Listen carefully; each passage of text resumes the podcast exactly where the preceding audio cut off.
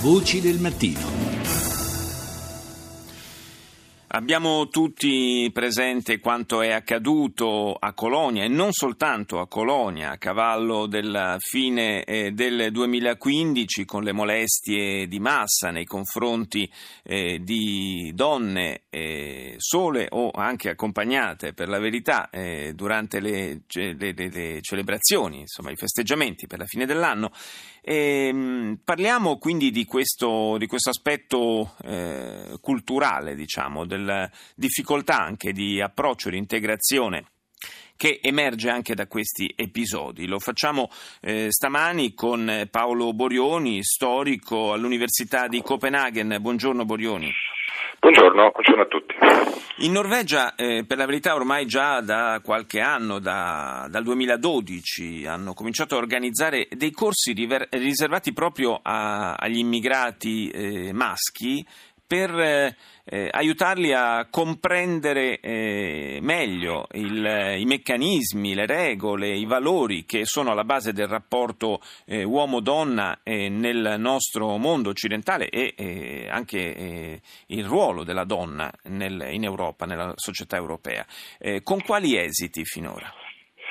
Eh, beh, gli esiti sono del tutto evidenti, mm, anche gli altri paesi nordici che osservano eh, questa iniziativa norvegese, che gli esiti sono e saranno di lungo periodo, quindi è difficile mm, in, eh, in breve tempo vederne dei frutti.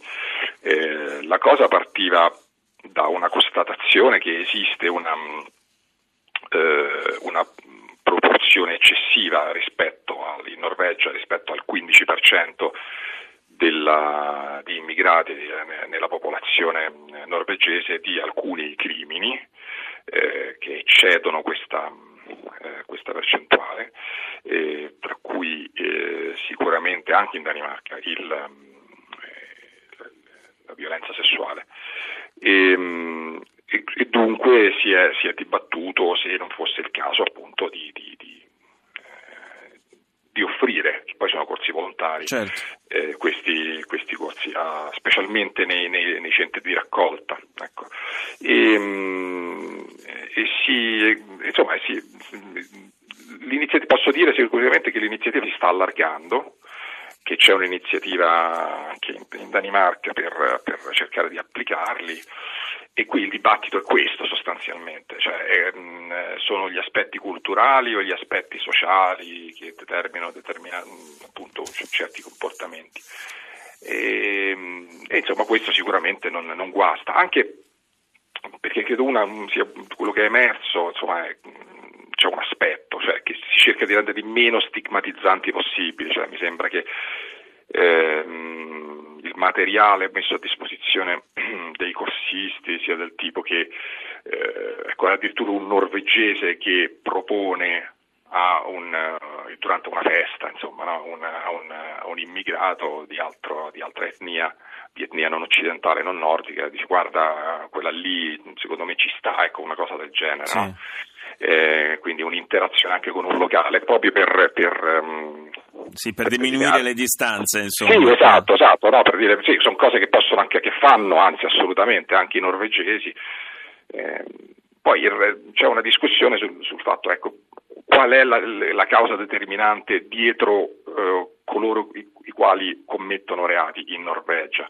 La, le cause determinanti sono sempre le solite, cioè alcuni disagi sociali, scarsità di, di livelli di istruzione nelle famiglie, eccetera. E, soltanto che questi, che questi um, fattori sono più presenti nella popolazione immigrata che in quella norvegese. Però è, un, è, comprensibile da un certo punto di vista sì, che chi arriva da società nelle quali il ruolo della donna è completamente esatto. differente, soprattutto il ruolo nella vita pubblica è completamente differente, eh, possa essere mh, in qualche modo anche queste persone possono essere disorientate anche da, dall'impatto sì. con realtà così eh, più eh, libere anche per quanto riguarda sì. l'affermazione del ruolo femminile.